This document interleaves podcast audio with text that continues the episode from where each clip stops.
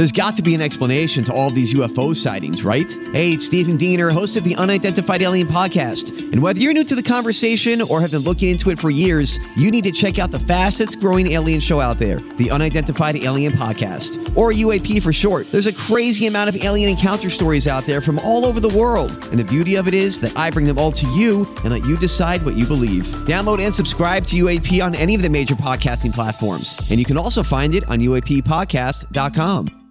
Hi, everybody. This is Adriana Trigiani. I'm the host of You Are What You Read. I have the privilege of interviewing luminaries of our times about the books that shaped them from childhood until now. We get everybody from Sarah Jessica Parker to Kristen Hannah, Mitch Albom, Susie Essman, Craig Ferguson, Rainn Wilson, Amor Towles, you name it, they come, they share. New episodes of You Are What You Read drop every Tuesday on Apple, Spotify, or any major streaming platform wherever you listen to your podcasts.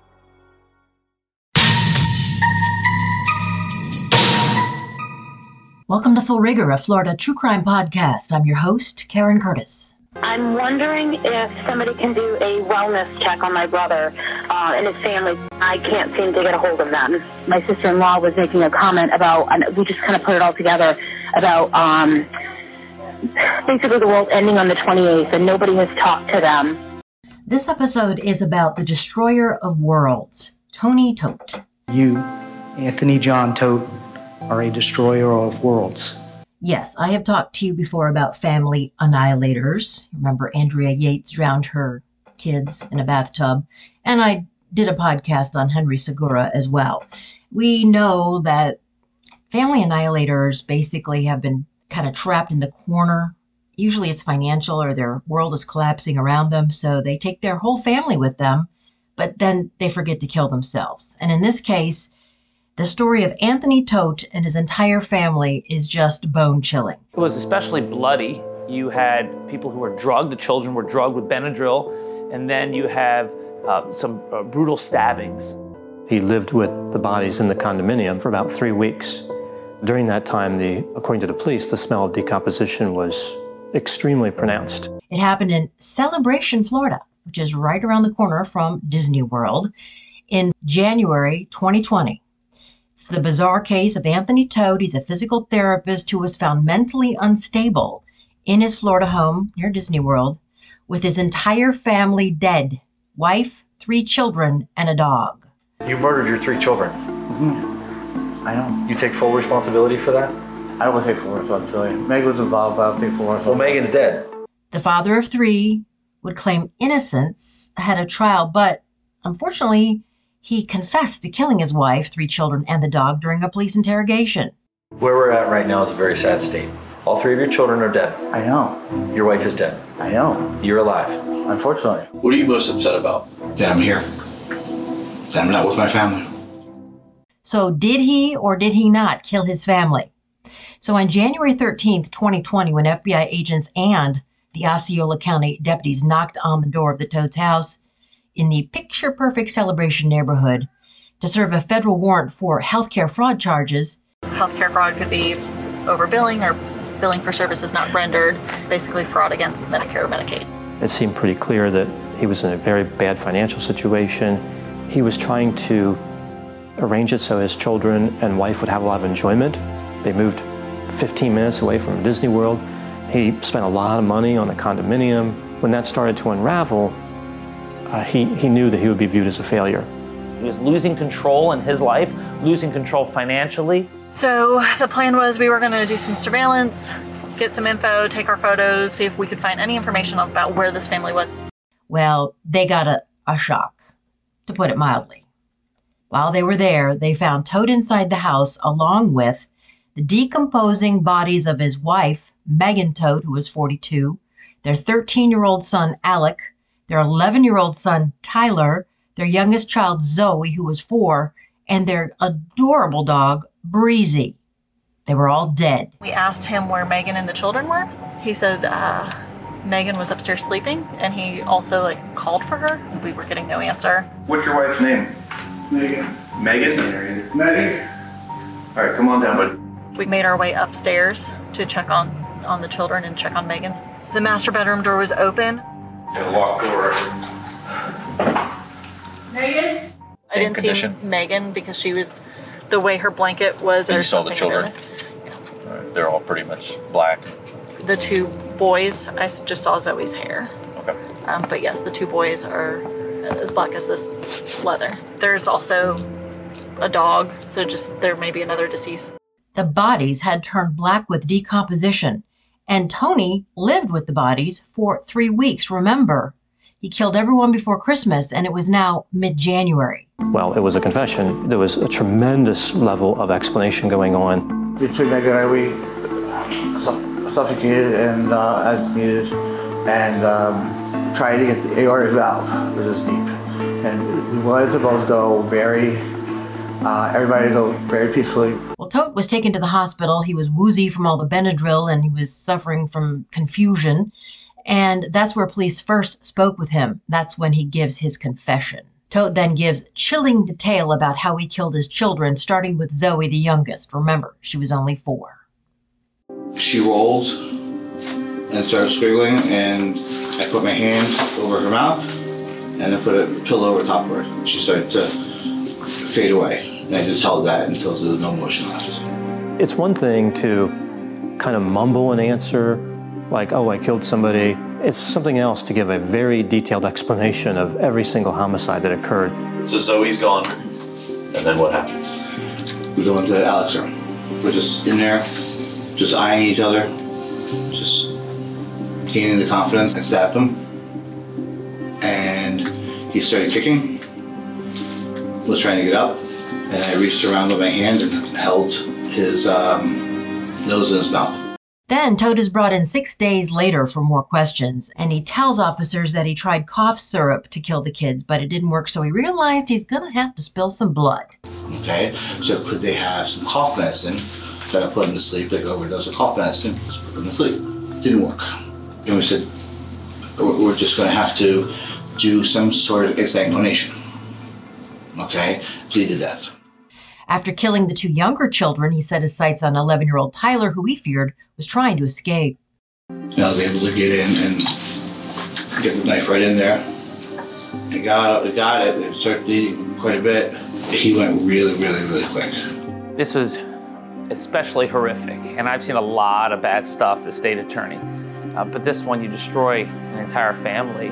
We decided that the, you know, the dog went, we went the dog with us. And I was able to hold the, the knot in the, her snout and her um, nose closed, and she went peacefully. So Tony Todt killed his family rather efficiently, but was unable to kill himself. He stabbed and suffocated both of his sons. He claimed his wife stabbed herself in the abdomen, and when she failed to kill herself, he claimed he suffocated her with a pillow.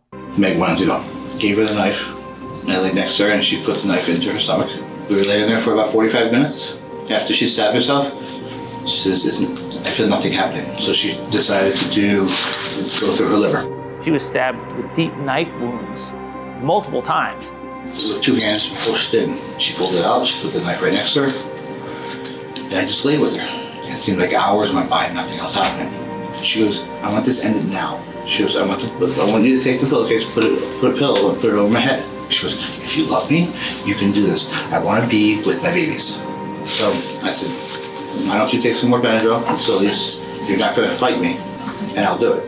Well, when everyone was dead, he told detectives that he took all of their bodies and put them in the master bedroom. You guys seem very planned. This is very methodical. There was, I mean, other than the fact about you taking your own life, um, which I, I'm still kind of questioning. I think the reason Anthony Todt initially confessed is because that's really where he was in life at that point. I think he had uh, abandoned all hope. You take full... You take full responsibility once it's done. Okay. If I could commit suicide right now, I would. Okay, well, we're not gonna let you do that. Todt was finally arrested and charged with four counts of first-degree murder and one count of animal cruelty for killing the dog, and he pleaded not guilty to the charges. Anthony Todt's confession, I think, really hurt him. Uh, he tried to work to back away from it. Pretty soon after he, he made it. I don't remember anything pretty much over Christmas and the first week I got here. I don't remember coming here. I don't remember anything after the events what happened. I have no idea where I was, where I am, The only thing I remember is being at the hospital. His claim was that he was kind of out of it. He had hit his head. He didn't know what he was doing. He didn't remember the confession. So apparently what happened was Todt and his family had moved to Celebration from Connecticut, though we really don't know why they lived in the Disney-developed dream town of Celebration. Maybe he was just trying to make it a perfect world for them. But Disney no longer owns it, by the way. He traveled between the two states while he tried to salvage his practice in Connecticut. He was going under. And he was a longtime physical therapist, owner of Family Physical Therapy. And court records showed that he was deep in debt. They had placed liens on the condo that they owned in Celebration, and they had a rental home. And on December twenty-second, the landlord of the family's condo filed an eviction notice and served the family the day after Christmas when they were already dead. So the motive possibly was that his life was unraveling and he wanted to spare his family or protect them by killing them. You know, family annihilator. Studies conclude there are four types of family annihilators. Self-righteous killers. This individual, in most cases, the father, often blames others, especially the mother, for relationship issues or breakup and for preventing him from having access to the children, so he kills them. Disappointed killers. The individual believes that he was let down by those around him, most often his children and spouse. He might think that his family members are not good enough for him. He's unhappy with the choices that they've made, like the son of Alex Murdaugh. Remember, Murdaugh's on trial for killing his son and wife with the financial situation. Maybe he was a family annihilator. And anomic killers, I believe that's what this killer is, considers his family as an extension of his economic success. As soon as the economic success breaks down, his family no longer serves its function, and he kills them all. His view of the family is black and white. It's never gray. And then paranoid killers, they believe that their wife and children are in immediate danger or under some form of threat, and they need to be protected, so they kill them. So later from jail, Tony's talking to his sister, and he changes his entire story. He shifts the blame to his dead wife, who, you know, obviously can't speak up now, despite having confessed. He tells his sister he wasn't even home on the night the family was killed. He was asleep, he said, and he came home to find his family dead. I fell asleep. For, I was supposed to wake up at eleven, eleven thirty. Didn't wake up till the next morning. I have no idea what I told investigators because I was completely stoned. I was asleep. He supposedly came home to his dead children and his wife, who was trying to commit suicide. I miss you guys tremendously. I miss Megan and the kids. I can't believe she did this. When investigators first looked into the Anthony Todt case, they believed one hundred percent that he was guilty. But of course, they had to investigate all aspects. One of those was that Megan had killed their three children and then had a discussion with him, hurt herself, and then killed herself uh, with, with a knife. So that leaves this, this possibility that Megan was the killer and committed suicide. Love is blind sometimes, and when things happen that you're not expecting. These aren't things that we should talk about now. I have nothing to hide, so just know that I'll protect Megan so you see them there again. His narrative was that she essentially lost her mind, and he was trying to support her during that time. And he still wanted to protect her. Even in death, he wanted to defend her reputation. You're going to be informed by the defendant in his interview that he is the one that took the lives of Megan Todt, Alexander Todt, Tyler Todt, and Zoe Todt. Then finally, in April of twenty twenty-two, the murder trial begins. Tony Todt, the sole witness for the defense, he tells a new story that paints his dead wife, Megan, as the killer. I came home and my kids were dead. It was the most horrible day of my life. And what I made more horrible is my wife died in front of me also. Did you kill your family? No. If you put it all on the wife, the wife's not there to rebut it. And that can work sometimes, if you can portray the victim in a negative light. I didn't even see this coming. They say, you know, blindsided. This was a blindside by like a Mack truck with filled with dynamite. And then the prosecutor has the chance to cross-examine Tony Todt. You told detectives that you went into Zoe's room, gathered the courage, and you rolled over on top of your daughter until she suffocated. Isn't you know, that what you told law enforcement? Is this a yes or no question, or do you want the yes answer? Yes or no question. That is what the video, yes, showed you. And your testimony here today is that Megan did it. Megan killed Zoe. He kept using that phrase, that's what the video says, that's what the video shows, as if it was some type of alternate universe.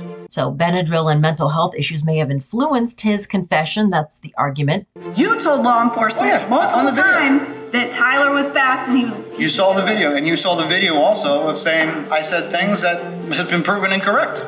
That's not responsive to my question. Actually, it is. But yes? I don't remember anything after I left the house until I got to jail. Well, that is you in the video, right? It's a sickly version of me, yes. Thank so, God I didn't tell you I assassinated Kennedy. There's no question. Where the Benadryl comes in, and his mental health issues, it could try to convince a jury that he did not know what he was saying when he was confessing. You told law enforcement on multiple occasions that you went into Alec's room and you stabbed Alec and you suffocated Alec. Isn't that correct? That's partially correct. And your testimony today is that that is not true.